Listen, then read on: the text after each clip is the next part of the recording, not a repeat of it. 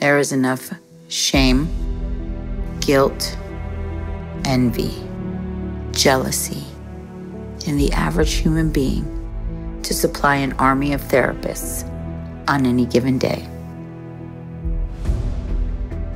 And the best at comparison are those who preach uniqueness. And the best at judgment are those who preach empowerment. And the best at blame, finally, are those who preach endorsement.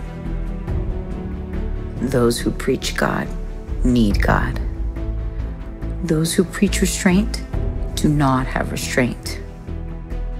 Those who preach consent do not have consent. Beware the prudes. Beware the knowers. Beware those who are always pushing causes. Beware those who either detest kink or are proud of it. Beware those quick to trend, for they need trends in return.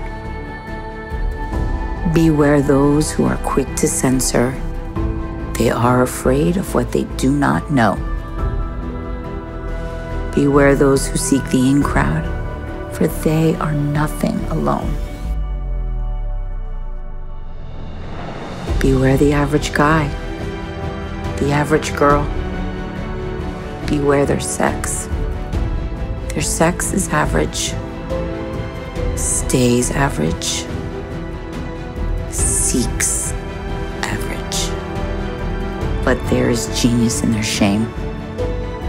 There is enough genius in their shame to kill you, to kill anybody. Not wanting pleasure not understanding pleasure. They will attempt to destroy anything that differs from their own. Not being able to embrace kink, they will not understand kink. They will consider their failure as lovers, only as a failure of the world. Not being able to love fully they will believe your love incomplete. And then they will hate you. And their hatred will be perfect. Like a pitch black collar, like a whip, like a dungeon, like a tiger, like hemlock. Their finest art.